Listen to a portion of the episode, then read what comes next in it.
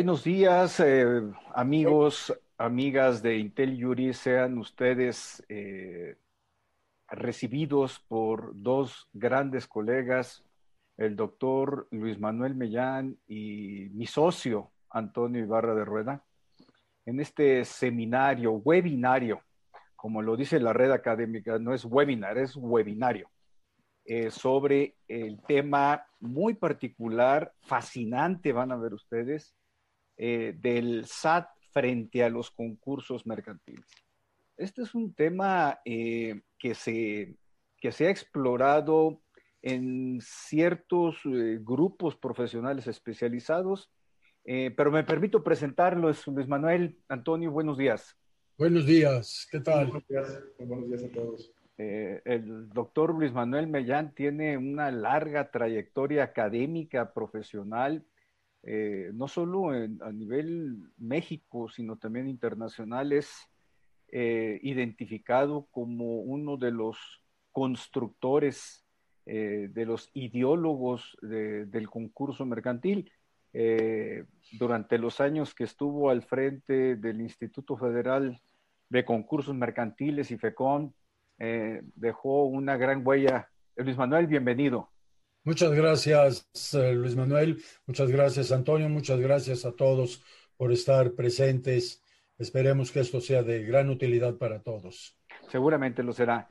Y del otro, en la otra pantalla, quiero decir, pues les presento a Antonio Ibarra de Rueda, eh, mi socio en PDA Abogados, eh, con un gran litigante combativo, estudioso, con un enfoque muy práctico y Antonio desde hace 15 años ha estado involucrado de manera directa, eh, con mucho sentido y propositivo en términos eh, eh, teóricos y sobre todo prácticos en cuál es el rol que tiene el SAT de cara a los contribuyentes en un proceso concursal. Entonces, estoy seguro que, que esto es una delicia, los preparativos que tuvimos fueron muy interesantes, eh, apasionados incluso lo que hemos platicado y, hemos tenido la oportunidad de trabajar algunos temas profesionales conjuntos con Luis Manuel Mellán. Entonces, aquí el cruce de ideas eh, va a ser muy interesante.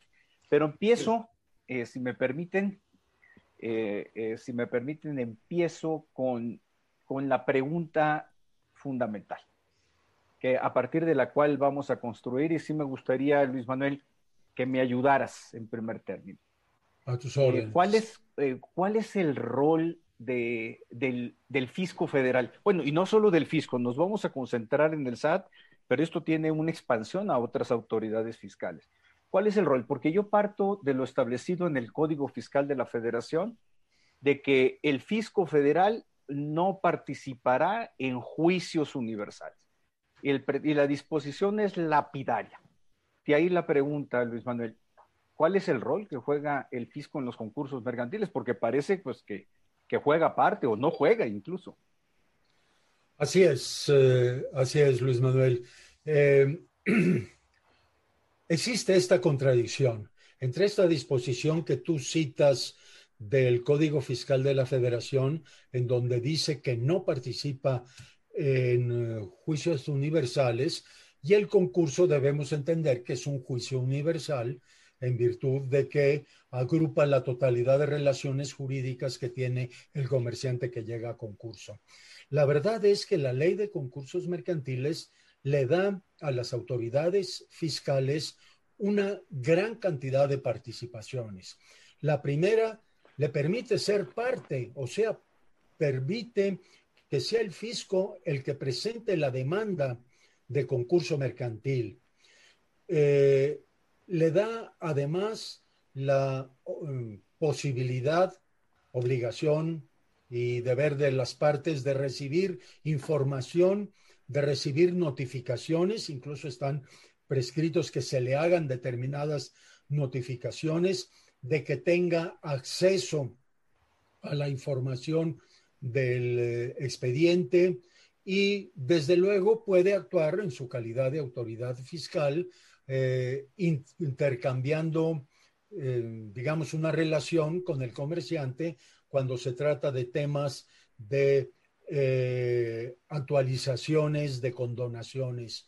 O sea, aun cuando no entra a juicios universales, la verdad es que puede entrar, puede ser parte y es eh, activo en el procedimiento como cualquier otro acreedor, con la excepción de la participación en el convenio, porque el fisco no forma parte del convenio, aunque el en el convenio, ya lo platicaremos después, pueden derivarse algunas actuaciones posibles de parte del fisco. Entonces, tenemos, para resumir eh, mi respuesta, esta ambivalencia, que mientras el Código Fiscal dice que no participa, la verdad es que la ley de concursos mercantiles le asigna una serie de roles y una serie de papeles a la autoridad fiscal, en este caso el SAT. Sí, eh, lo que recuerdo es que esta disposición del Código Fiscal de la Federación, que si mal no recuerdo es el artículo 149, eh, mm, eh, es anterior con mucho a la ley de concursos mercantiles.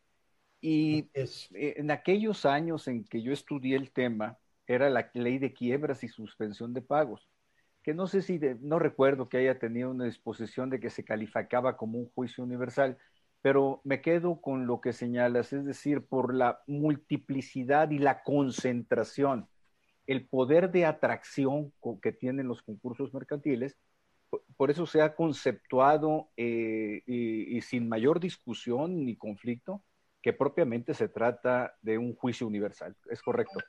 Así es, así es, esa es mi opinión también. Y, y a pesar de esa disposición anterior que tú mencionas del Código Fiscal, pues es evidente que en la ley de concursos mercantiles se le dan varios roles y eh, participación muy activa a la autoridad fiscal. Sí, porque además hay otras disposiciones del, del propio Código Fiscal en donde reconocen el procedimiento concursal, el SAT tiene que hacer las quitas en ciertos supuestos. Digamos que el propio artículo 149 quedó descuadrado, por utilizar una, expresión eh, coloquial, quedó descuadrado de ese artículo eh, que estamos hablando, el 149. Así es, quizá la explicación sea el empate que tenía con lo que disponía la ley de quiebras y suspensión de pagos, que sí los dejaba afuera del procedimiento, pero no es el caso en la actual ley de concursos mercantiles porque te digo, puede fungir como demandante, eh, como acreedor no tiene que hacer una labor de reconocimiento, pero sí tiene obligación de hacer notificaciones, tiene el derecho de recibir notificaciones, de recibir información, en fin. Sí, y eso lo veremos uh, uh, más, más adelante. Antonio, eh, desde tu punto de vista, estas eh, inconsistencias o incompatibilidades entre lo que estamos comentando y la ley de concursos mercantiles, eh, ¿tú cómo lo presentas en lo que has reflexionado, en tu experiencia que has tenido? Porque has operado la parte fiscal en diversos concursos mercantiles. ¿Qué aproximación le das al tema? Bueno, yo primeramente, eh, antes de dar respuesta, Luis, agradecerte la invitación a, colaborar en este webinario con, contigo con don Luis Manuel Mellán, del que hemos aprendido mucho en temas que recientemente hemos estado involucrados profesionalmente. Para mí es un gusto estar con ustedes, estar con el foro que nos está escuchando en este momento. Y pues como comentaba don Luis Manuel hace un momento, esperamos que sea de su agrado y sea eh, pues mucho el aprendizaje que como nosotros hemos recibido de don Luis Manuel, pues también todo el foro igualmente eh, pueda extraer todo este conocimiento que tiene don Luis Manuel en la materia y el que eh, yo les pueda aportar por mi experiencia profesional en la práctica en que hemos estado inmersos en este tipo de procesos. En atención a tu pregunta en particular, Luis, yo te diría que eh, empezaría por, por, una primera consideración que es quién está legitimado como parte demandante para presentar un concurso mercantil. Existen dos modalidades para la presentación de un concurso mercantil. ya sea a través de una solicitud incoada o instaurada por la comerciante o a través de una demanda, que eh, la legitimación en la parte de la demanda está del lado de los acreedores. Y ciertamente la primera contraposición con lo estipulado en el último párrafo del artículo 149 del Código tratándose de la no participación en juicios universales del de, eh, fisco federal, pues se detona a partir de que la ley de concursos le da legitimación al SAT de fungir como demandante en su calidad de acreedor. En esta medida, eh, pues evidentemente eh, la participación del SAT puede ser desde un inicio del concurso mercantil, pero eh, supongamos que no es el caso que el SAT es el que detone la demanda concursal y sea la comerciante la que tradicionalmente sea quien impulsa un concurso mercantil ante eh, la actualización de los supuestos que contempla el artículo 10 de la ley de concursos derivado de un incumplimiento generalizado de obligaciones en que, esté, en que se esté viendo afecta. En este supuesto o en esta hipótesis, el fisco federal, y como lo señalaba don Manuel hace un momento, tiene una participación muy relevante.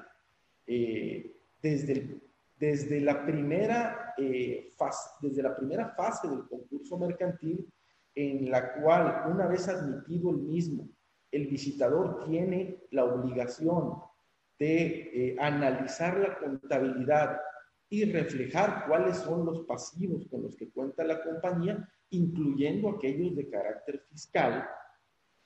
En ese momento, en la etapa de visita y desde la misma admisión de la solicitud concursal, el juez tiene la obligación de dar parte al Servicio de Administración Tributaria y a los demás entes fiscales federales autónomos respecto de la admisión de la solicitud o demanda concursal para efectos del involucramiento que deban tener dentro del proceso concursal.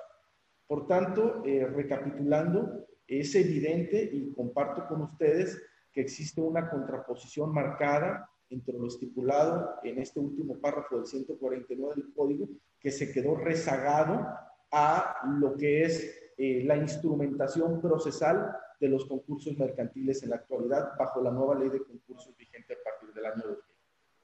Clarísimo. Eh, entonces, Luis Manuel, tenemos la siguiente situación.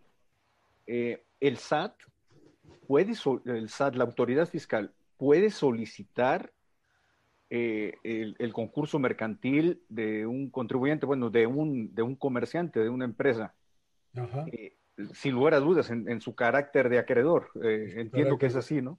Sí, la respuesta es sí. incluso hay disposición expresa en la ley que dice que el fisco podrá pedirlo como cualquier otro acreedor. Entonces sí puede ser el acreedor. ¿Y, qué interés tendría el SAT? Ese, quizás es una pregunta muy práctica, pero ¿qué interés tendría el SAT en ir a solicitar el concurso mercantil? Esa es la primera pregunta. Y otra pregunta, en tu, en tu experiencia, sobre todo en el tránsito, en tu, en, tu función como eh, titular del IFECOM, eh, eh, ¿se ve que el SAT solicite concursos mercantiles o tiene una posición más reactiva? Hasta donde yo recuerdo, no hay un procedimiento de entre los iniciados promovido por el SAT, hasta donde yo recuerde. Por lo menos en la época en que yo fui eh, director del instituto, ya tiene un buen tiempo de eso, no hubo un caso así y no, no tengo la certeza de lo que ha sucedido estos últimos años, pero tengo la impresión de que no a diferencia de otra autoridad que sí puede hacerlo, que es el Ministerio Público. Ahí sí hay varios casos en donde eh, el Ministerio Público ha promovido. Eh, eso contestando la segunda pregunta. La primera pregunta, ¿qué interés podría tenerlo? Yo pienso que mm, pudiera ser fundamentalmente como un acreedor y un acreedor con la característica que tiene el fisco de un grado avanzado en, la prelación de los pagos, en que no se pierdan ni dilapiden los bienes del comerciante que le adeuda eh, impuestos. Entonces, una manera de garantizar que se mantenga el patrimonio del comerciante, contribuyente en este caso, será llevarlo a concurso con el objeto de conjuntar que todos sus bienes respondan a la, eh, a la masa pasiva en donde el fisco tiene un lugar preponderante. Entonces, si el fisco dejara que los demás acreedores llegaran y eh, desbarataran a una empresa, le quitarían recursos y entonces no tendría la posibilidad de hacer una recuperación. Esa se me ocurre como una primera razón que pudiera tener el fisco para ser actor en un concurso mercantil. Otra es un poquito más utópica y quizá más traída de los cabellos, que es que en la medida que este deudor contribuyente se arregle y encuentre un camino de solución con sus acreedores, estos otros acreedores tendrán, tendrán también la posibilidad de seguir siendo contribuidores del fisco en el futuro. Esas son las dos eh, cosas que se me ocurren a mí.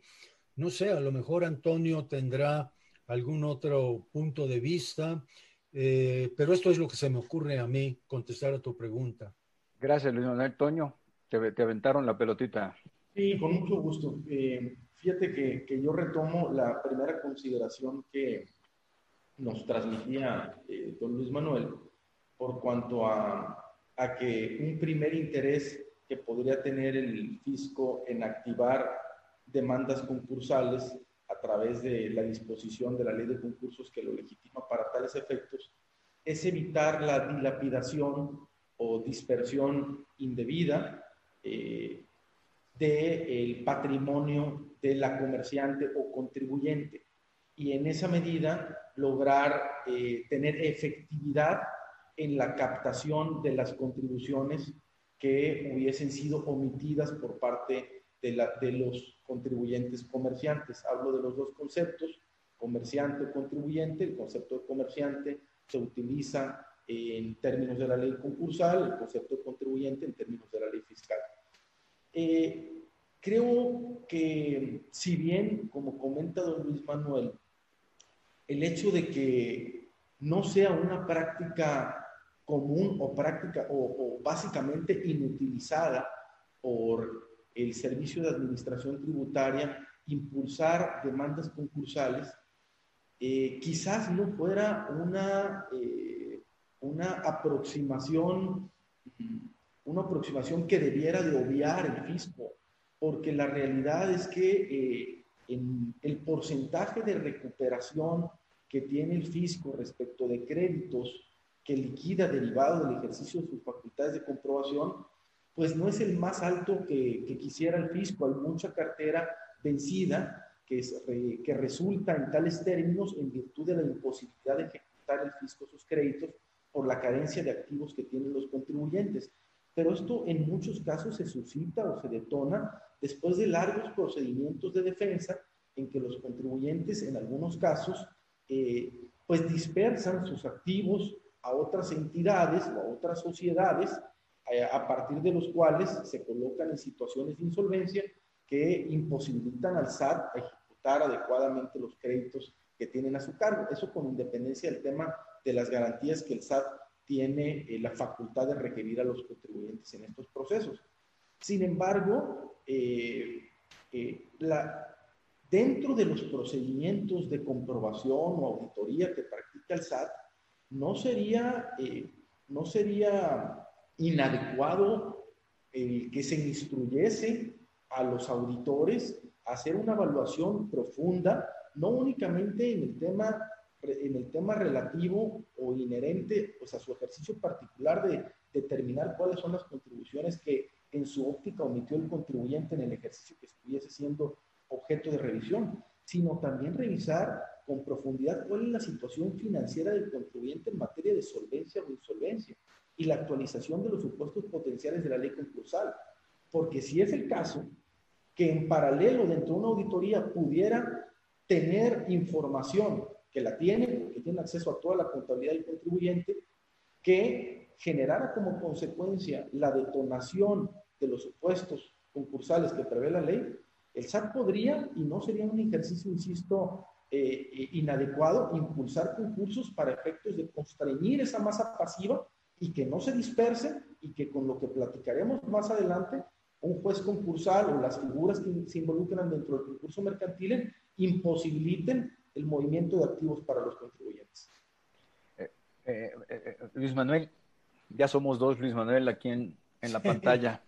Luis Manuel Mellán, eh, estamos concentrándonos el, tema en el SAT, eh, pero eh, el concepto de autoridades fiscales mm, es más amplio.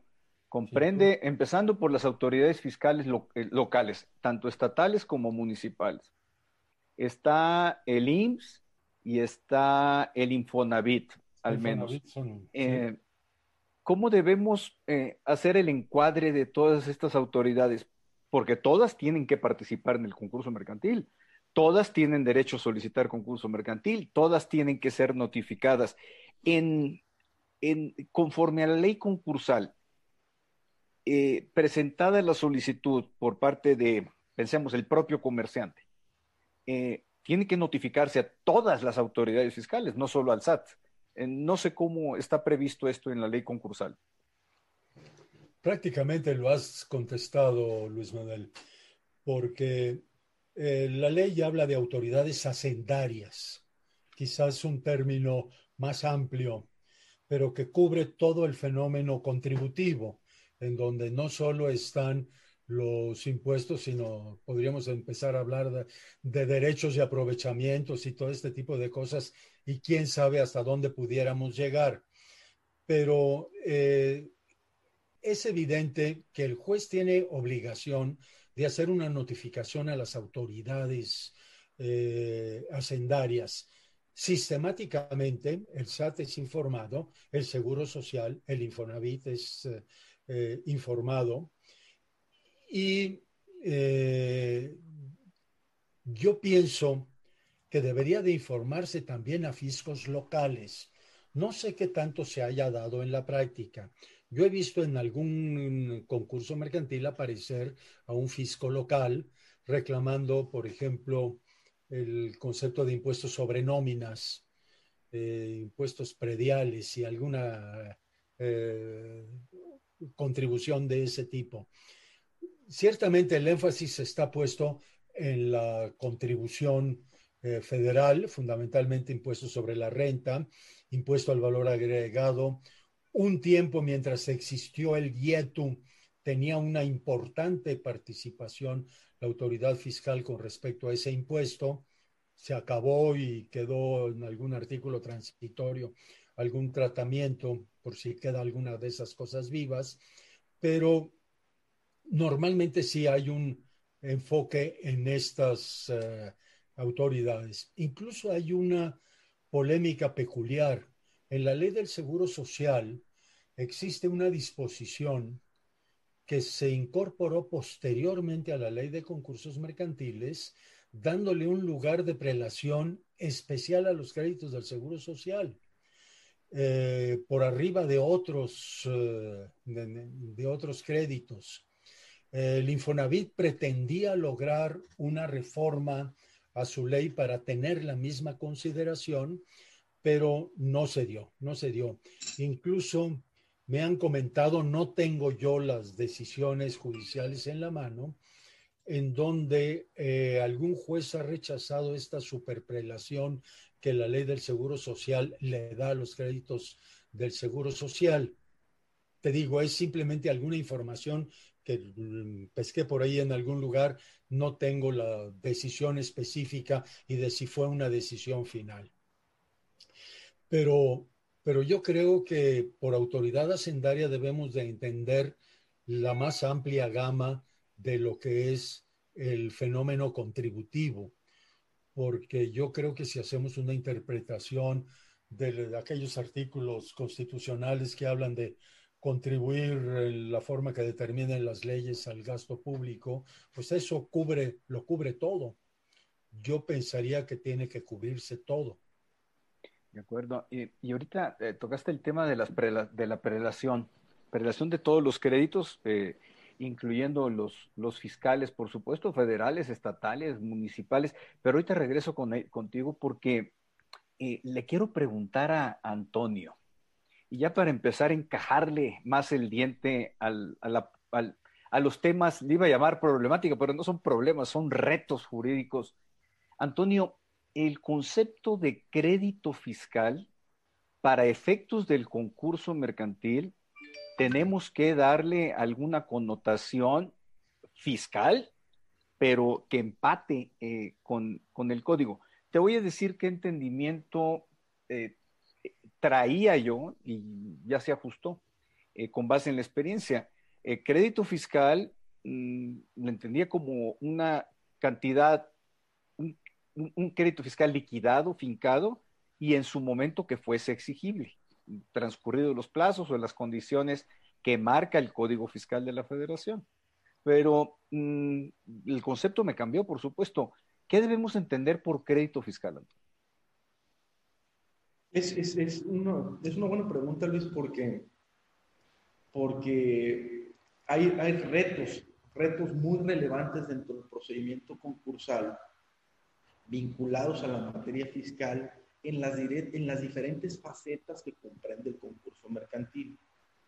Visto desde la perspectiva del Código Fiscal, en su artículo cuarto establece cuál es la definición y de la conceptualización que se debe entender por crédito fiscal, toda cantidad que tenga derecho a recibir el Estado por concepto de aprovechamiento, contribución o mejora.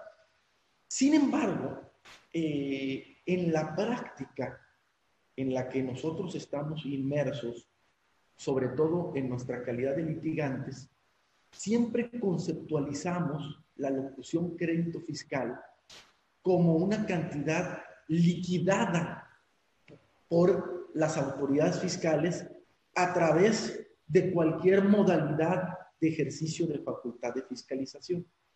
La ley de concursos mercantiles ciertamente de manera recurrente utiliza el concepto de crédito fiscal. Sin embargo, ¿en dónde están los retos? Desde la presentación de la solicitud concursal, sea esta la vertiente a través de la cual se impulsa un procedimiento concursal, solicitud, la comerciante tiene la obligación de reflejar dentro de su relación de pasivos todo tipo de pasivos con cualesquiera acreedor, incluyendo los fiscales. En esa relación de pasivos, en principio tendría que precisar no únicamente aquellos créditos fiscales que como conocemos en la práctica se hubiesen determinado por las autoridades, sean exigibles o se encuentren subyúdice, esto es, que se encuentren en proceso de impugnación, sino también tendría la obligación la comerciante de incorporar todos aquellos adeudos fiscales autodeterminados registrados en su contabilidad que pudieron no haber sido en ese momento determinados por parte de la autoridad fiscal a través del ejercicio de facultad de fiscalización. Este es un primer momento, es el primer momento del concurso mercantil, la presentación de la solicitud con la integración de la información que exige el Instituto Federal de Concursos Mercantiles a través de los formatos que para tales efectos se requiere requisitar para la presentación de la misma. Sin embargo, hay dos, tres momentos muy relevantes dentro del procedimiento concursal en el que se tiene que hacer un desglose exhaustivo de toda esta información. Primero está la visita previamente a la emisión de la sentencia concursal. Después de la emisión de la sentencia concursal, el conciliador, dentro de una de sus obligaciones principalísimas, se encuentra la determinación de la relación de los créditos por cuanto hace a su graduación y prelación. Y en esos créditos tiene que considerar créditos fiscales, incluyendo no únicamente los liquidados, así lo dice textualmente la ley de concursos mercantiles, sino todo lo que advierta de la contabilidad del contribuyente que se constituyen como adeudos fiscales omitidos, federales y locales, como lo decía don Luis Manuel Mellán hace un momento. Y hay una tercera etapa también de, lo más relevante dentro del concurso mercantil, que es una vez agotado el procedimiento de conciliación, en el convenio que se celebre con los diferentes acreedores, en el que, eh, en el que había comentado en una primera moción que nos transmitió don Luis Manuel, no se suscribe ciertamente por las autoridades fiscales, pero en un momento más veremos de qué manera impacta los pasivos fiscales de los contribuyentes la suscripción de ese convenio con acreedores. En ese convenio tienen que venir reflejados dos situaciones fiscales relevantes. La primera, la extrapolación de la información contenida en la sentencia de reconocimiento, graduación y prelación de créditos de todos esos créditos dentro del convenio. Pero además de ello, tiene que venir reflejado en el convenio la forma en la que el contribuyente garantiza que los adeudos fiscales, todos, impugnados o no impugnados, serán debidamente cubiertos por parte del contribuyente. Entonces, eh, recapitulando, eh, el concepto de crédito fiscal en nuestra óptica debe de atener a lo estipulado en el artículo cuarto del código, traído a cuenta la ley de concursos mercantiles, no lo que conocemos en la práctica consuetudinaria fiscalmente en materia litigiosa. No es únicamente lo liquidado por parte del SAT, es todo adeudo fiscal que tenga derecho a recibir el Estado por parte de la comerciante. Estamos hablando entonces de adeudos fiscales, no de créditos fiscales liquidados adeudos fiscales mm, entendido primero en un sentido coloquial, pero también entendido en, la terminología eh, utilizada por, por, la ley de concursos mercantiles, deudas, adeudos, pasivos. Eh, Luis Manuel, eh, me regreso a, la, a, un comentario previo.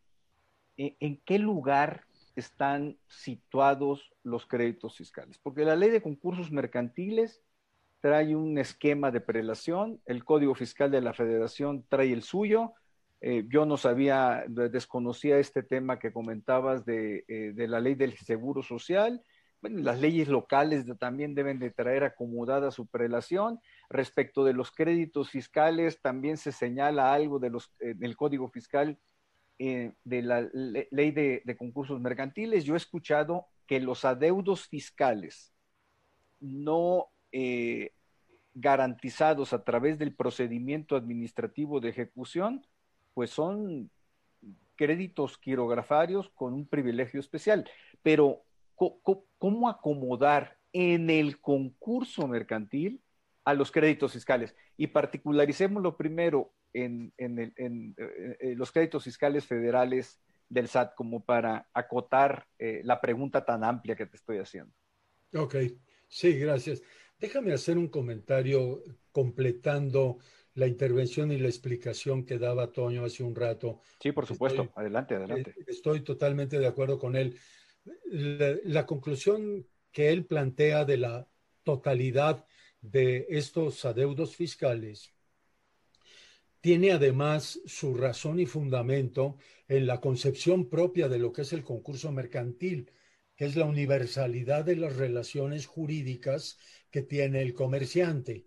Entonces, si una quedara afuera, entonces no estaríamos haciendo lo que el concurso mercantil está buscando. Por eso debe de buscarse la totalidad, la universalidad de las relaciones jurídicas. Y entonces si hay allí algún adeudo, aunque no haya sido liquidado, pero pues el adeudo ahí está, la obligación ahí está y el conciliador, los acreedores y todo el aparato eh, concursal debe de atenderlo. Muy bien. Voy a, eh, eh, a tu pregunta directa. mencionaba esto de la ley del Seguro Social. Concretamente, ahorita busqué el número del artículo, es 288 y 289, que dicen que los créditos a favor del Instituto Mexicano del Seguro Social son preferentes a cualquier otro, salvo los alimentarios y los laborales del último año conforme al 123 constitucional. Hay otra disposición similar, hay una ley que se llama Ley del Desarrollo Sustentable de la Caña de Azúcar, que le da a los productores azucareros también una prelación especial en, el caso de un concurso mercantil. No recuerdo en qué términos, pero me acuerdo de la existencia de esa ley y de esa disposición. Ahora, normalmente en los grados de prelación están, que, esto es una situación muy compleja, eh, porque son muchos grados y se entrelazan. Primero hay que separar, desde luego, los créditos laborales protegidos constitucionalmente por artículo 123 del último año de los trabajadores. Los otros créditos contra la masa, los hechos para el desarrollo ordinario de la operación de la empresa, el pago de créditos que se hayan obtenido para mantener la liquidez durante la tramitación del concurso, el pago de los honorarios de los especialistas. Estos son créditos contra la masa que se pagan independientemente del grado de prelación. En materia de prelaciones, primero, si se trata de personas físicas, están los gastos funerarios y de la última enfermedad del comerciante, si es que eh, esto sucedió. Eh, después se mencionan los, eh, los créditos con garantía real. Los créditos con garantía real, que son los garantizados con hipoteca o con prenda, y que tienen su prelación derivada de la ejecución de las garantías. Si ejecutadas las garantías, el importe obtenido no es suficiente para cubrir lo demás, lo demás se va como, como un crédito común y hay allí una serie de combinaciones posibles respecto de atenerse al valor de la garantía o no atenerse. Es una situación compleja, pero ahí está previsto. Después estarían los créditos fiscales, irían allí que no estén garantizados, porque si tienen garantía real, entonces eh, entrarían como un acreedor con garantía real pudiéndolo ejecutar. Pero entrarían los eh, créditos fiscales y los otros créditos laborales que no son los protegidos constitucionalmente.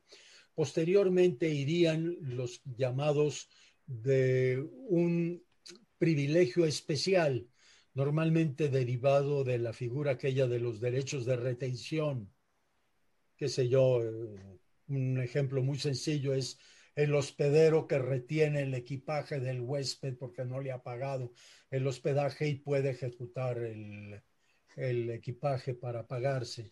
En fin, es un ejemplo muy, muy simple.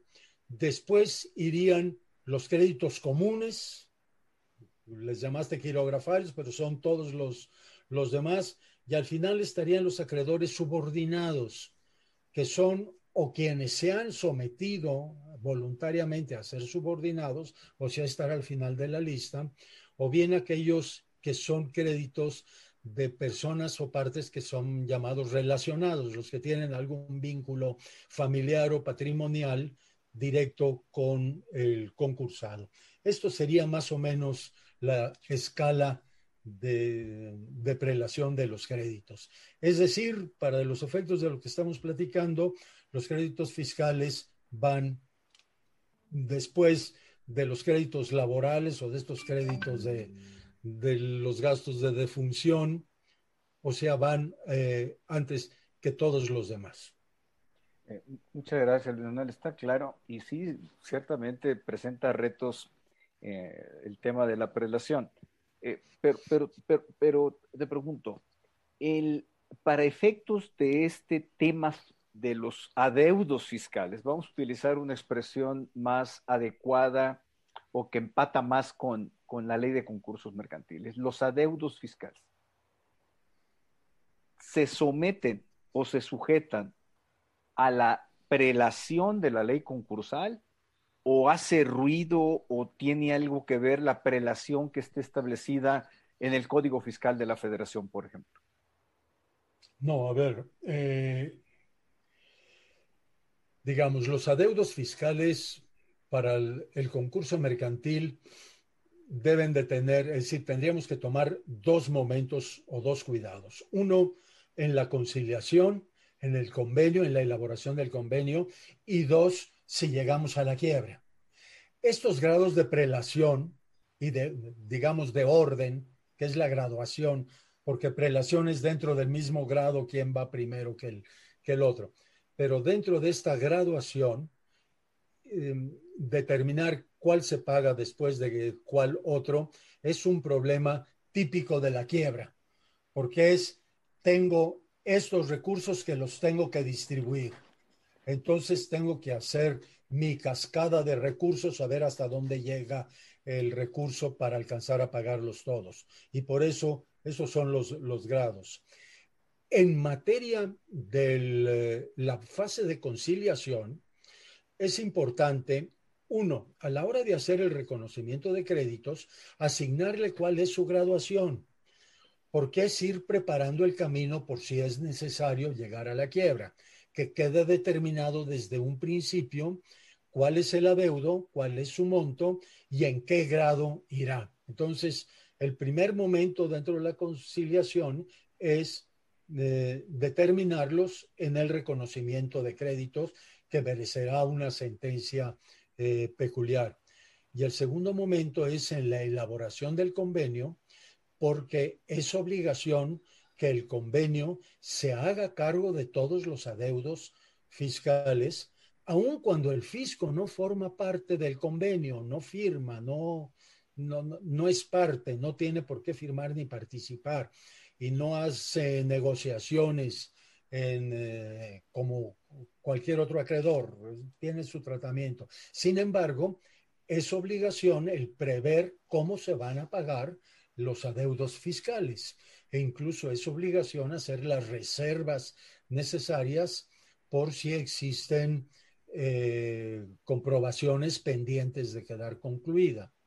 Mm, creo que eso es lo que me preguntabas, ¿no? Mm, sí, e, está buenísima la aclaración, muy ilustrativa, sobre todo porque nos presentas el momento en que efectivamente se tiene que hacer, ejecutar una prelación, que es en el caso de que se presente una quiebra.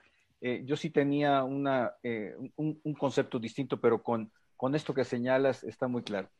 Antonio, me paso contigo, eh, ya eh, tratando de hacer un ejercicio de empatar eh, fenómenos o acontecimientos fiscales, sustantivos y procesales con el procedimiento concursal.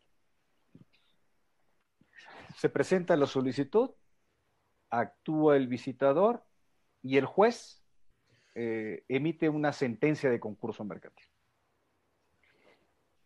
dos preguntas. Y, ahí sí me gustaría eh, ir empatando o ir empalmándolo con Luis Manuel Mellán. Pero la pregunta para ti. ¿Qué pasa en ese momento con actualizaciones y recargos? Primero. Y segundo, ¿qué pasa con las facultades de comprobación que ejerce el SAT? Hay una tercera, de una vez la hago para, para que quede. ¿Y qué pasa con los procedimientos de ejecución eh, a que tiene derecho el SAT, que ya haya sido trabado embargo o que estaba ya en el es el crédito fiscal exigible, eh, eh, pero no ejecutado. Te hice tres preguntas, pero en síntesis es facultades de comprobación después de la sentencia de concurso, actualización y recargos y procedimientos de ejecución. No, muy claras las preguntas, Luis, y creo que en el tercer punto es en el que podemos abundar eh, de manera más exhaustiva porque es un punto neurálgico eh, por cuanto hace a los efectos y consecuencias que lleva aparejado el concurso mercantil en relación con los temas de ejecutabilidad de adeudos fiscales a cargo de contribuyentes. Por cuanto hace el primer punto, la actualización y los recargos de todos los adeudos fiscales de la comerciante que debieron de haberse pagado antes de la presentación de la solicitud o demanda concursal, continúan generándose. Hay disposición expresa que así lo estipula la ley de concursos mercantiles. Continúan detonándose, pues, los accesorios de aquellos adeudos fiscales que el contribuyente tenía la obligación de pago previamente a la presentación de la demanda concursal. Sin embargo, si llega a alcanzarse un convenio de acreedores, estos accesorios se cancelan Así, ese es el término que utiliza la ley y también utiliza la regla 2.17.17 de la resolución miscelánea fiscal vigente para 2020, que abundaremos un poquito más en ella eh, en unos momentos más. Eso daría respuesta a la primera pregunta. La segunda pregunta, por cuanto hace al ejercicio de las facultades de fiscalización, ya sea aquellas que estén en curso por parte del SAT al momento en que se presente la demanda concursal o aquellas que se pudiesen detonar dentro del procedimiento concursal. Con esto segundo que señalo, básicamente estoy dando respuesta. ¿Qué, qué es lo que sucede en relación con la factibilidad de que la autoridad pueda continuar o ejercer facultades de fiscalización durante el procedimiento concursal? En efecto, la, la autoridad está en aptitud legal de continuar el ejercicio de facultades de fiscalización dentro del procedimiento concursal o iniciar facultades de comprobación, aun y cuando el contribuyente se encuentre dentro del procedimiento concursal. Esto es, no queda obstaculizado el ejercicio de facultades de fiscalización de las autoridades en virtud de la presentación del concurso mercantil y válida y legalmente pueden determinar eh, las contribuciones que en función del ejercicio de sus facultades de fiscalización determinen en conclusión de dichos procedimientos de revisión. Por cuanto hace a la tercera pregunta, eh, decía en un primer momento, dando respuesta a estas tres consideraciones que nos transmite Luis, que es un punto neurálgico dentro de la toma de decisión y estructuración estratégica de la presentación de un concurso mercantil por parte de una comerciante cuando dentro de su complejidad financiera se encuentra pues una situación eh, eh, no favorable en virtud de el alto grado de pasivos fiscales a los que se puede estar enfrentando. ¿Por qué? Porque a final de cuentas el fisco dentro de sus múltiples facultades encuentra eh, como una de ellas la posibilidad de ejecutar los créditos que determine a cargo del contribuyente a través de un procedimiento que comprende varias facetas regulado en el Código Fiscal de la Federación, que es el procedimiento administrativo de ejecución. Y bueno, como muchos sabemos que estamos involucrados en esta práctica, el fisco eh, puede desde embargar bienes, embargar cuentas bancarias, cancelar certificados de sellos digitales, que es una modalidad que recientemente está implementando el fisco a través de atribuciones que se le dota eh, eh, por parte del Código Fiscal de la Federación. Y este tipo de consideraciones de ejecutabilidad de créditos fiscales a cargo de los contribuyentes comerciantes, lo que sucede a partir de la presentación del concurso mercantil, la comerciante o en su caso el visitador en la primera instancia del concurso mercantil tienen la posibilidad y aptitud legal de solicitar medidas cautelares al juez que conoce el procedimiento concursal para efectos de que se interrumpan la posibilidad de ejecutar o de realizar actos tendientes a ejecutar créditos fiscales por parte de las autoridades fiscales. Y en la sentencia concursal, una vez agotado el procedimiento de visita, si el visitador determina que se actualizan las condiciones para que la comerciante efectivamente encuadre los supuestos que estipula el artículo 10 de la ley de concursos mercantiles, en esa sentencia concursal el juez, en términos del artículo 43 de la ley de concursos, tendría que precisar en su sentencia la imposibilidad de todo acreedor de realizar acciones de ejecución en contra de los bienes y derechos de la comerciante, incluyendo al fisco federal. Por eso, eh, la protección de la masa pasiva, que es de lo más relevante dentro de un procedimiento concursal para eh, estar en condiciones de que se cumpla el espíritu de la ley concursal, que es buscar la conservación de la comerciante, de la empresa, pues tiene una compatibilidad muy estrecha con la sentencia concursal al momento que impide la ejecutabilidad de cualquier pasivo a cargo de la masa pasiva del comerciante. Eh, sí, gracias, Toño. Mucha, eh, este último aspecto que señalas es si dejamos o eh, suponemos que el SAT actúa por separado con procedimientos ejecutivos, lo que está haciendo es mm, eh, desactivando, desparpajando, vamos a perdónenme la expresión, la masa, la masa pasiva y por lo tanto eh, destruye o inactiva eh, los propósitos del concurso mercantil. Luis Manuel, pero me regreso contigo. ¿Por qué la ley concursal, bueno, las leyes especifican que continuarán causándose actualización y recargos? Eh, para los otros acreedores se suspende la, causación de intereses. ¿Por qué se tiene que hacer esta especificación respecto de las autoridades fiscales?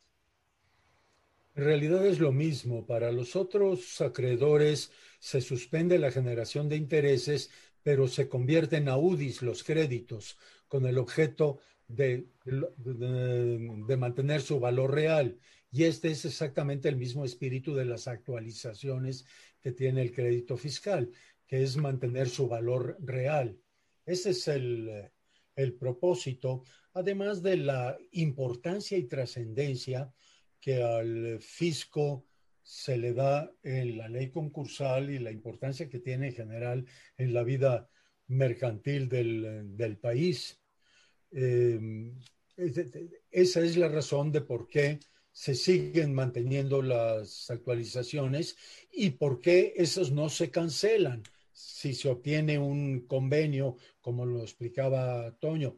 Si se logra un convenio, entonces lo que son multas de accesorios eh, se condonan o se terminan. ¿Por qué? Porque entonces no hay una, digamos, una maldad en el no pago, sino que se ha buscado el convenio y es además un caramelo que tiene un atractivo que tiene para el comerciante y sus acreedores el celebrar un eh, convenio concursal, porque uno de, las, eh, de los encantos que tiene es que se cancelan multas de accesorios. Eh, me paso al tema de la, de la ejecución de los el procedimiento administrativo de ejecución, Luis Manuel, ya eh, eh, emitida la sentencia de concurso mercantil por la declaración de concurso mercantil por parte del juez federal concursal. Eh, esta, esta, ejecución, pues como que tiene, tiene diversos supuestos, porque si nos vamos a la ley, mm, perdón, al Código Fiscal de la Federación, bueno, pues, se, traba embargo sobre bienes, bienes muebles e inmuebles. Eh, se, puede trabar embargo sobre cuentas bancarias, lo cual implica que las cuentas, los dineros del comerciante se inmovilizan. Eh, puede tener eh, intervención con cargo a la caja o puede tener una intervención de la negociación en grado de administración, es decir, las posibilidades que tiene el fisco eh, federal son muy amplias, muy amplias, muy poderosas, pero me quiero particularizar en, la ejecución eh, que ya fue trabada antes eh, del, concurso mercantil. ¿Esas ejecuciones se suspenden o pueden continuar? ¿En qué situación queda, queda el fisco federal ya, ya declarado el concurso mercantil?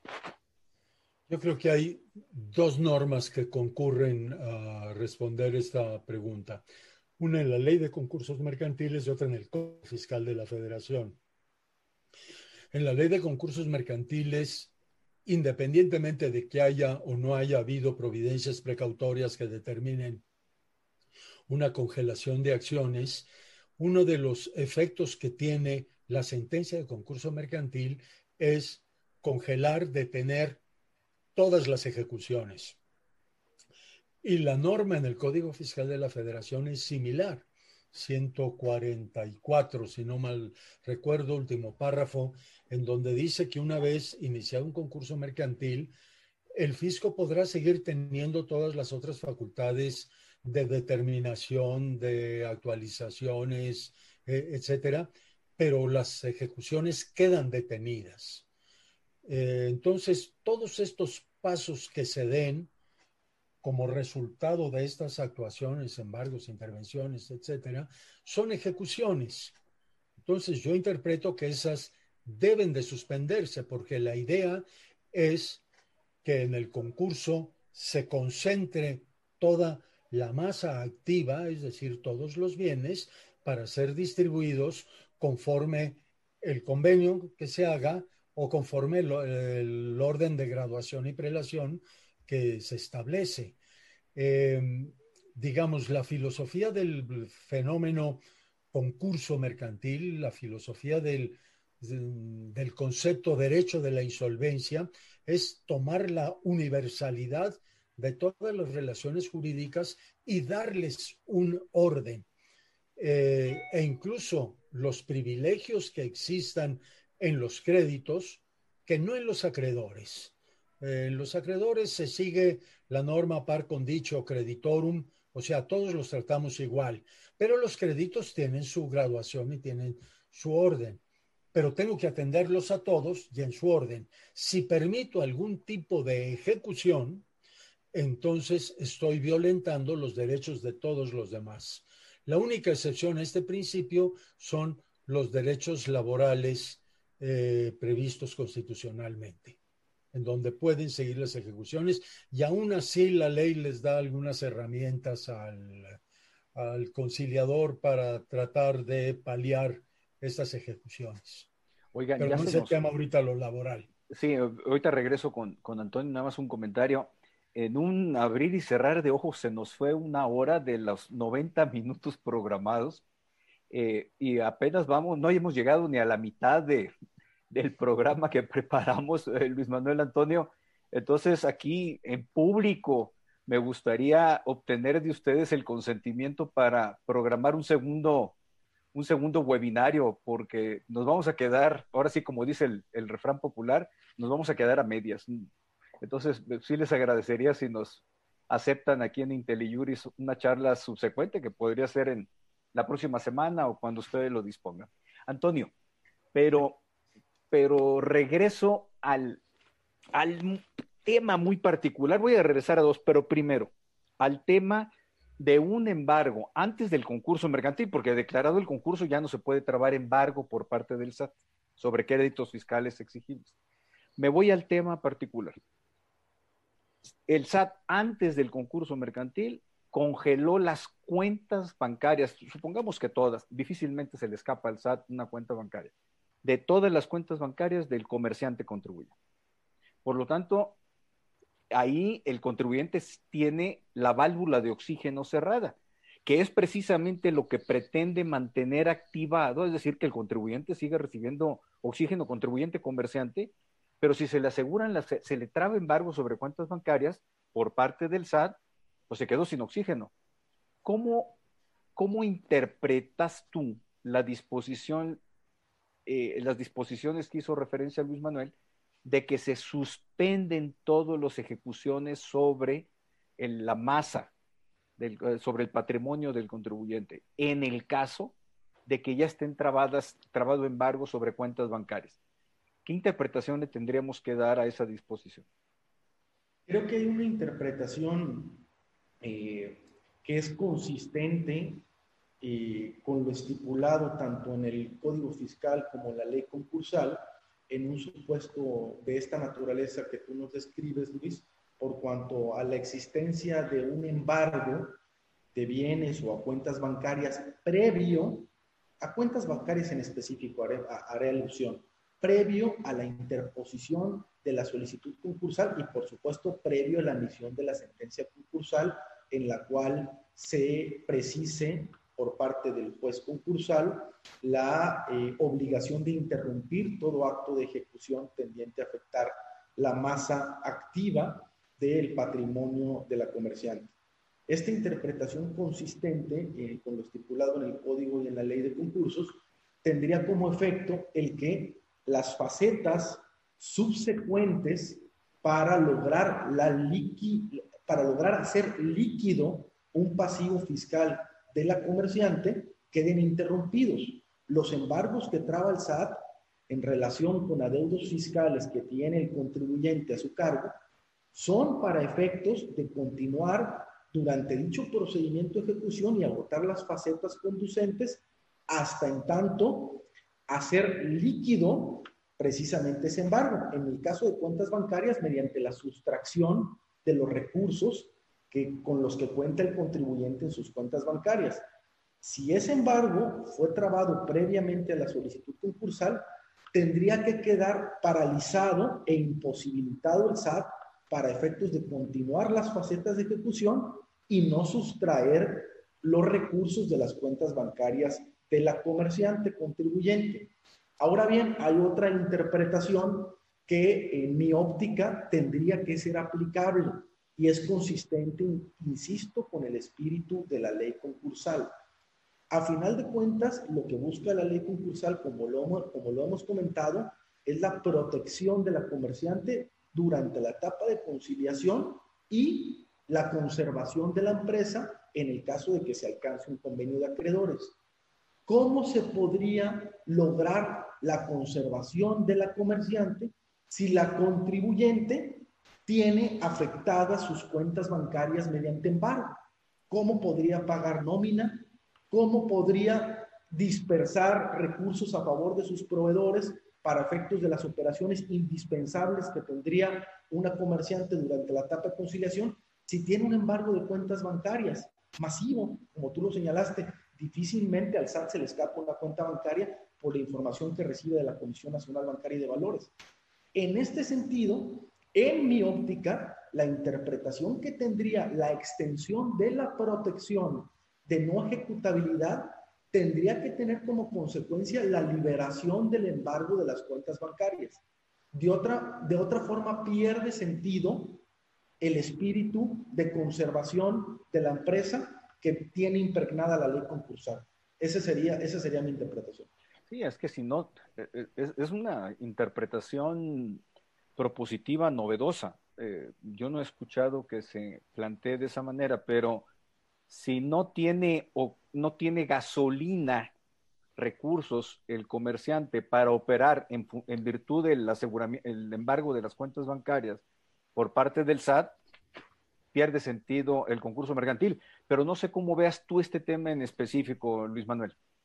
Eh, la verdad es que yo concuerdo totalmente con esta visión que Toño nos acaba de expresar, porque los embargos funcionaron en un procedimiento ordinario, pero en un procedimiento concursal no tiene por qué eh, seguir operando ni siquiera considerarse como una garantía. Ha habido litigantes que en el curso de un procedimiento concursal han dicho que ellos tienen una garantía porque embargaron tales o cuales bienes. Eh, y la verdad es que a lo mejor algún juez se lo ha admitido, pero, pero eso no es tal. El, el embargo no es la constitución de una garantía es simplemente el establecer la preferencia de un pago, pero dentro de un procedimiento ordinario. Y lo que es el concurso mercantil es un procedimiento extraordinario en donde las normas ordinarias deben ceder su paso a la estructura y al funcionamiento y a la filosofía del juicio universal de insolvencia. Por eso yo concuerdo con la conclusión a la que está llegando eh, Antonio, que esos embargos deberían de levantarse una cosa mm, peculiar en este sentido, hay una iniciativa presentada en el Senado para crear un procedimiento concursal, mm, digamos, especial de emergencia para atender todos los casos de las empresas que sufran o estén sufriendo un deterioro en su economía derivado de la pandemia. Y una de las provisiones que ahí están sugeridas o están propuestas es que los embargos de cuentas se liberen, se liberen obviamente con la vigilancia del juez y del conciliador para que los recursos no se distraigan y se vayan a otra cosa, sino que se utilicen realmente en el funcionamiento de la empresa. O sea, esta sería una norma totalmente congruente con lo que Toño acaba de, expresar y con lo que yo estoy, eh, estoy de acuerdo. Gracias. Eh, hay dos, tres preguntas retadoras, me parece, que nos están haciendo. Eh, si me permiten ustedes, se las planteo. Estas para ti, Luis Manuel, pero también me gustaría escuchar la, opinión de Antonio.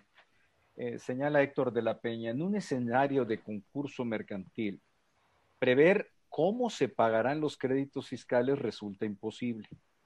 La misma situación concursal implica una imposibilidad para cubrir deudas, independientemente de dónde provenga. Eh, ¿Cómo ves, Luis Manuel? está retadora, está retadora la pregunta. Está muy retadora, porque además tiene, tiene razón en que la previsión es, eh, por lo menos la previsión exacta es totalmente imposible. La filosofía del concurso mercantil es, es, y el reto que tiene el conciliador, es decir, cómo de esta empresa en estas circunstancias puedo sacar algo. Y entonces vienen eh, los estudios de análisis de mercadotecnia, de viabilidad, de operación. Obviamente, si digo, si vendo el 100% de mi producción los próximos dos años y los vendo a un precio al doble de lo que estoy vendiendo, les alcanzo a pagar a todos. Pues sí, pero esto es utópico. Eh, lo mismo sucede con las responsabilidades fiscales, que es la pregunta que, nos hacen, ¿cómo puedo prever cuáles van a ser mis responsabilidades fiscales? No lo puedo prever. Incluso, eh, es decir, lo que puedo prever es cuánto tengo que pagar si mi operación es esta, conforme la disposición fiscal que está vigente hoy en día. Yo no sé cómo me va a cambiar la ley del impuesto sobre la renta o la del valor agregado dentro de uno o dos ejercicios sociales. Puede, puede cambiar. Entonces, sí resulta difícil, pero en todo caso lo que hay que hacer es prever, bueno, si logro vender tanto, tendré que estar generando tanto de IVA, tanto de impuestos sobre la renta y tendría que prepararlo de esta manera. Si tengo un litigio por alguna contribución que está pendiente de determinar, entonces, bueno, pues esa es una eventualidad que tengo que, prever, ¿verdad? Esto tiene que ser un, un cálculo de probabilidades de cuánto tengo que reservar. Entonces, sí, ciertamente no es fácil hacer una previsión total, pero esto es lo mismo para todo el funcionamiento del negocio porque cuánto voy a vender, a qué precio, qué tanto la competencia va a llegar con un producto mejor y más barato, qué tanto mi producto se va a volver obsoleto, qué tanto las políticas económicas del país van a deteriorar o van eh, mi actividad o van a alentarla, no lo sabemos. Entonces, eh, tiene que hacerse un análisis lo más sensato posible y mira que hay técnica. Yo creo que los especialistas financieros y los conciliadores suelen serlo, tienen las herramientas para hacer los análisis y las previsiones correspondientes. Y dentro de ello tienen que hacerse los cálculos de tipo fiscal. Sería mi, mi respuesta que admito que no deje totalmente satisfecho a quien la pregunta, pero sería lo que puedo responder. No, entiendo que la respuesta precisa también es imposible de hacerla. Antonio, ¿tú cómo ves esto? Eh, eh, ¿Tienes experiencia, me consta, en, este eh, aspecto particular? Y nuestro amigo Héctor, quien hace la pregunta, también la tiene y sé por dónde está su aproximación. Porque, bueno, por una experiencia previa que tuvimos compaginada con él, le, le complementaría lo señalado por, por Luis Manuel sobre, los, sobre las bases siguientes. Eh, el, en efecto, el convenio de acreedores necesariamente tiene que comprender la forma y las condiciones bajo las cuales la comerciante habrá de cumplir con sus obligaciones fiscales, incluyendo aquellas que se encuentren dentro de un procedimiento de litigio al momento en que se suscriba ese convenio. Por tanto, hay imponderables. Esto es, cuál puede ser el resultado del litigio, anulatorio, confirmatorio de un determinado adeudo fiscal. Ahora bien, lo que establece la ley de concursos mercantiles es que todo adeudo fiscal que el contribuyente debe pagar previamente a la presentación de la solicitud de concurso mercantil, se ve inmerso en el beneficio que estipula el artículo 146b del Código Fiscal y la regla miscelánea 2.17.17. Si estos pasivos fiscales que se encuentran en litigio al momento de la celebración del convenio de acreedores se tienen que reservar, porque así lo estipula eh, la ley de concursos mercantiles, como señalaba don Luis Manuel, se tiene que hacer una ponderación por el conciliador para efectos de hacer la reserva correspondiente, pero esa reserva correspondiente se tendría que efectuar considerando el beneficio que lleva aparejada la suscripción del convenio. Esto es, si el litigio sale avante y se anula el crédito, pues esa reserva se habrá de liberar sin pago. Si el litigio no sale avante y el crédito se confirma y el pasivo fiscal debe ser liquidado a favor del fisco federal, esta reserva debe comprender recursos tales que únicamente abarquen o incorporen el adeudo, pero aplicado el beneficio que tiene que realizar el SAT, ya sea sobre la quita que estipula la fracción primera o la fracción segunda del 146b del código. Así eh, se tiene que prever las reservas que deben de tener aparejadas o deben de estar reflejadas en el convenio correspondiente. No, se ve que es un temazo este del, de cómo quedan acomodados los créditos fiscales, que se puede decir que son hasta ignorados en un momento determinado, porque una eh, provisión, una eh, contable que se hace del, por parte del comerciante contribuyente de un adeudo fiscal puede llegar después el SAT a modificarlo en ejercicio de una facultad de comprobación. Es decir, se, se traslapan momentos. Eh, eh, Luis Manuel, una pregunta de Gabriel Pérez Ríos, que le entiende también este, a este tema. Dice, debería de considerarse los adeudos fiscales, aunque no estén ni determinados, ni requeridos, ni, ni investigados, ni investigados en ejercicio de una facultad de comprobación. Es decir, que solo sea una contingencia. Esa es una pregunta. Y la segunda, y si es el caso, si es un adeudo, entiendo fiscal, muy grande, se podría aplicar las reglas del artículo 1416b. Debo entender que es del Código de Comercio. Eh, ¿Qué aproximación le damos a esta respuesta, que también es retadora, por supuesto? No sé si más que 1416b sea el 146b. Ah, del Código Fiscal, sí. El 146b, como lo estaban mencionando hace un momento, Mm, tiene dos disposiciones. Una, si el monto de los pasivos es eh, fiscales es inferior o superior al 60% de la totalidad de los pasivos. Entonces, la actitud del tratamiento que a efecto de condonaciones daría el fisco sería distinto. A ver, pero si la pregunta es, ¿debería de considerarse todos los adeudos, aunque sean contingentes? Y yo pensaría que sí, no sé, a lo mejor tendríamos que preguntarle a don Gabriel alguna precisión de algunos ejemplos, porque yo sé que tengo que pagar impuestos sobre la renta. ¿De cuánto? No lo sé, porque tengo que llegar el momento en donde determine mis acumulaciones, mis deducciones, las actualizaciones, etcétera. Pero tengo que preverlo, tengo que hacer un análisis eh, suficiente. ¿Qué posibilidades hay de que un IVA no me lo devuelvan y entonces tenga que pagarlo, etcétera? No lo sé. Esos son contingencias. Pero como la filosofía del concurso es resolver la totalidad, hay que prever la totalidad en la medida de que, de que sea posible eh, contar lo que es lo que yo contestaba en la pregunta anterior, que me decían es imposible considerarlo.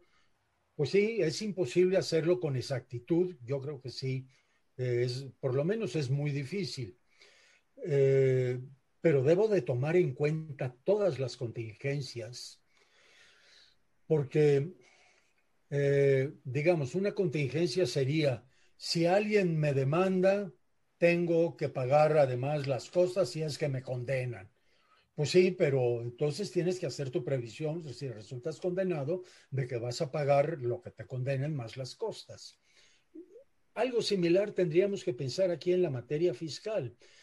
¿Cuáles pueden ¿Cuál puede ser el tamaño de mis obligaciones fiscales en un momento más adelante? Es, por ejemplo, lo que tiene un, eh, problema eh, especial cuando se hace un concurso con el plan de reestructuración previamente eh, pactado con la mayoría de los acreedores.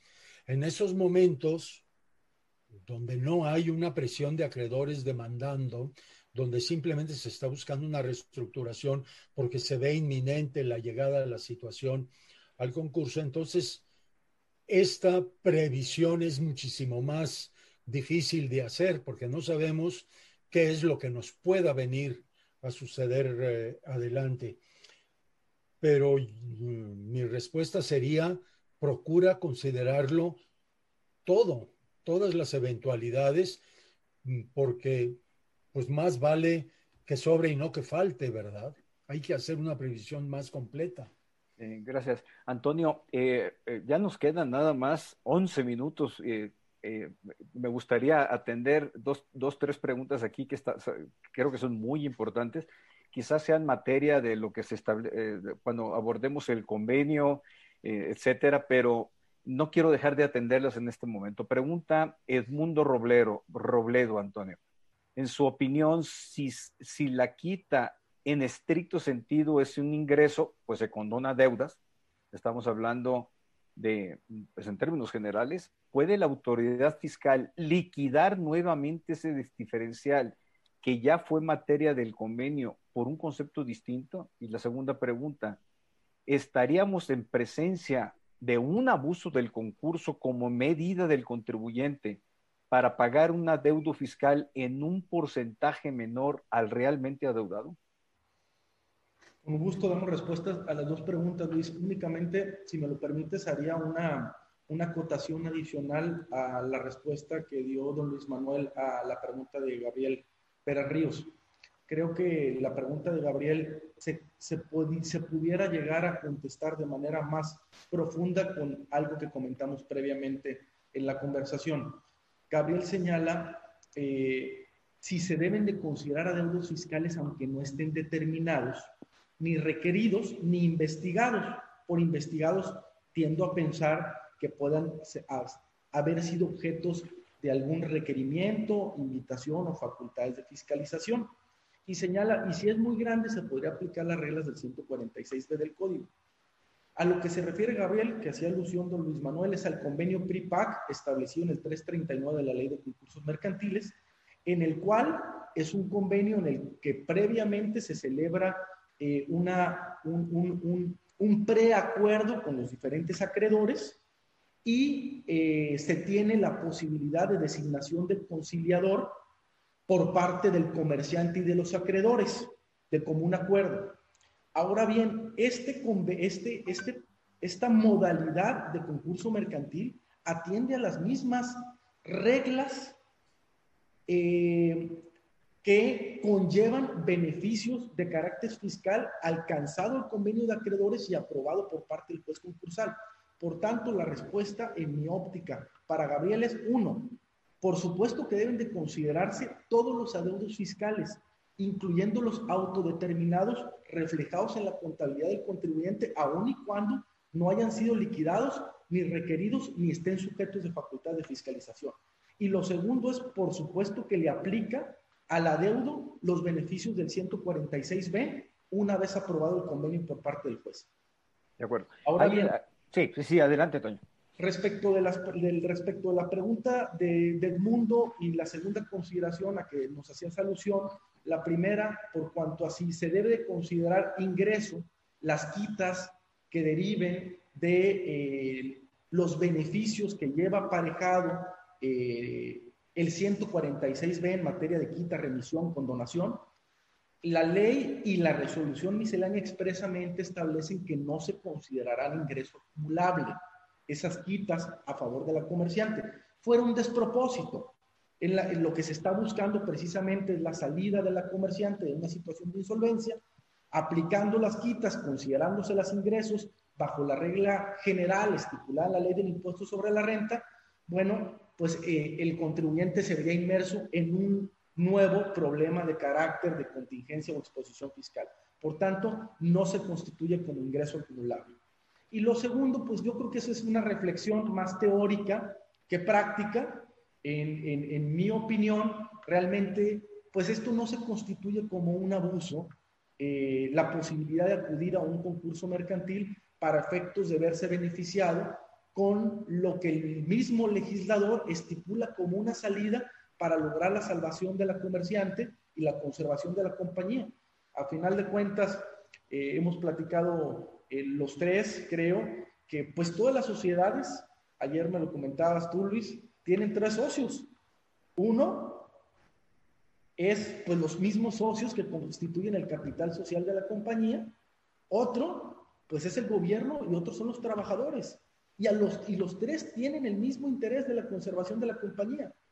Si el concurso mercantil se constituye como la última salida, mecanismo o instrumentación a partir de la cual se puede solventar el que, una el que un comerciante, una sociedad pueda constituir operando, y esto lleva aparejado la necesidad de que esas contribuciones se vean disminuidas para efectos de la continuidad de la comerciante, pues bueno, lo que se busca es que siga produciendo y que siga siendo un causante de contribuciones en lo subsecuente. Esa sería mi reflexión. Eh, gracias. Mario Blancas, eh, gran amigo, eh, colega con el que interactuamos, Luis Manuel Mellán y Antonio Ibarra, hace preguntas también muy retadoras que tienen que ver mucho con la jurisdicción, competencia, qué corresponde al juez concursal y qué corresponde a los, a los jueces y tribunales administrativos y fiscales.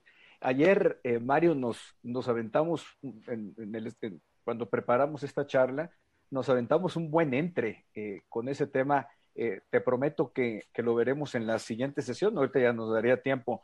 Luis Manuel, eh, hace Iván, Ivette Lechuga dice que le recomendemos libros. Ella trabaja, labora en un juzgado mercantil. Debo entender que es, bueno, no, especifica si es fuero local o fuero federal. Si fuera fuero federal sería juzgado civil. Pero bueno, ahí lo dejo. Dice, recomiéndenme libros. Yo en primer lugar recomiendo el tuyo. Eh, ¿Nos puedes decir, eh, en primer lugar, eh, tu, libro y alguna otra bibliografía mexicana para que tenga más acomodo en la práctica de nuestro país? Porque internacionalmente hay mucha que nos puedes recomendar. Muy bien, pues muchas gracias por el comercial que me haces. Déjame ampliarlo en primer lugar, porque tengo dos libros que pudieran ser fundamentales. Uno el que se llama eh, Concursos Mercantiles Ayuda de Memoria, que es un manualito sumamente didáctico, con gráficos, con cuadros resúmenes, eh, con transcripción de artículos legales. Eso es, es un esquema para una revisión rápida. Ese sería eh, adecuado. Ese está publicado por la editorial Oxford. Se llama Concursos Mercantiles Ayuda de Memoria. Tirán Loblanc me acaba de publicar la segunda edición de un libro que se llama Agenda Concursal, que contiene la totalidad de las leyes en materia de insolvencia que ha tenido este país desde eh, las ordenanzas de Bilbao hasta las reformas de agosto del año pasado. Eh, hay también una compilación jurisprudencial, hay una transcripción de las exposiciones de motivos de las reformas que ha tenido la ley y hay también una eh, transcripción de discusiones en las cámaras cuando se aprobaron las reformas. Esta sería agenda concursal de Tirán Blanc. Me salgo del comercial personal. Hay una obra publicada por Porrúa de cuatro autores, Aldo Casasa, en paz descanse, eh, Rodolfo Bucio, Carlos Padilla, Pérez Berti y Alejandro, se me escapa ahorita el, el, apellido, Carlos y Alejandro son magistrados, ya hicieron una ley concursal comentada, que es de muy buena manufactura. Yo la, la recomiendo porque es una manera de leer el artículo y leer comentarios y citas jurisprudenciales. Es una buena obra. Y existen muchas más, pero mm, por ejemplo está otra de Alfonso Pasapera que se llama Principios y Preguntas en Materia Concursal y tiene un análisis de toda la ley convirtiéndola en principios que se aplican y luego siguiendo un método un poquito catequético, la segunda parte con preguntas y expone toda la ley. Yo creo que estas cuatro obras pudieran ser eh, básicas en una biblioteca en materia concursal. muchas gracias. Eh, otra, otra pregunta, eh, Luis Manuel, de Fernanda Matus, como a manera de recapitulación. ¿Qué, artículo, ¿Qué artículos del Código Fiscal y de la Ley de Concursos Mercantiles está, establece la prelación de los créditos fiscales? Y, ella hace referencia en particular ante los bancos. Mm, una respuesta que, tengamos en, este tema. A ver, los grados están determinados en la ley de concursos mercantiles a partir del artículo 221, 219.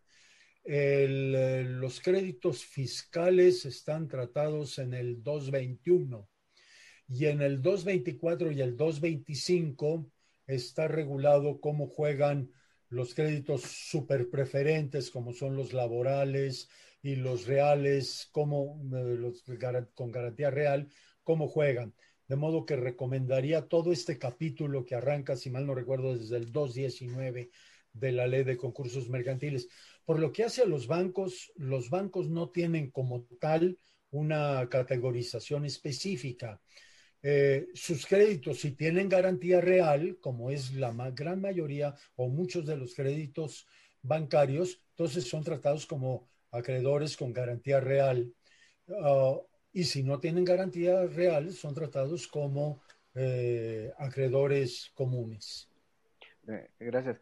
Antonio, ¿qué artículo del Código Fiscal de la Federación establece la prelación de los créditos fiscales? ¿Lo tienes? Perdón, Luis Manuel pero ya con la explicación que nos diste de la ley concursal, eh, estuvo sensacional. Eh, ¿Qué artículo del Código Fiscal, Antonio, establece prelaciones? El capítulo del procedimiento administrativo de ejecución a partir del artículo 144 del Código dispone el carácter eh, preferencial que tienen los adeudos fiscales, incluyendo dentro de los procedimientos concursales, la regulación que comentó don Luis Manuel hace un momento, categoriza, gradúa eh, los términos en que el fisco federal eh, tiene el posicionamiento correspondiente para efectos de concursales. Y, una última consideración sería en relación con los temas de ejecución que comentábamos, precisamente de pasar de la etapa de conciliación a quiebra, en ese momento es cuando las ejecuciones se levantan, puede proceder el fisco a continuar con sus procedimientos conducentes y hacer efectivos los créditos fiscales. De acuerdo, muchas gracias. Eh, Luis Manuel, Antonio, estuvo sensacional desde mi punto de vista eh, la charla eh, en un tema tan específico, muy especializado, muy práctico. quedan algunas preguntas, por ejemplo, de nuestro buen amigo Antonio Ramón Lafarga, que después las atenderemos. Que, bueno, esta es una pregunta que me gustaría en su momento que la respondiera Luis Manuel Mellán, ya será en la subsecuente charla qué efectos tiene sobre la responsabilidad de solidaridad y la aceptación del concurso mercantil, que es un tema que hemos platicado eh, mucho. Y otra para ti, Toño, que va a quedar ahí pendiente también, que, que ayer la, la, exprimimos, debido a que el artículo 146 establece que las autoridades fiscales podrán condonar parcialmente los créditos fiscales. Si no se hace, entonces entramos al tema de competencia. ¿Ante quién vamos para que se haga efectiva esa condonación. Eh, sí, la condonación. Eh, Luis Manuel, eh, muy agradecido por tu tiempo, por tu generosidad. Como lo he dicho en muchos foros, te tengo visto, conceptuado como un maestro, un maestro profesional, un maestro académico, un maestro jurídico. Me marcas muchas pautas y también en lo personal, para mí eres un maestro, lo cual aprecio grandemente. Muchas gracias. Eh, y a ti, Antonio, pues todo mi afecto, todo mi cariño y un reconocimiento profesional profundo, no le sesgas a ninguna pregunta, eh, tienes muy bien analizados los temas y eso habla de ya una mm, fuerza eh, académica y una fuerza jurídica eh, descomunal. les mando un abrazo a los dos y la maravilla de estar en estas conexiones desde distintos lugares del país. Nos mandaron saludos de todos los lugares de, la República. Estamos muy agradecidos con todos los espectadores y bueno, mi reiteración, de que sigamos bien y nos vemos próximamente aquí. Muchas gracias a los dos expositores. Muchas gracias. A todos. Hasta luego. Saludos. Hasta luego.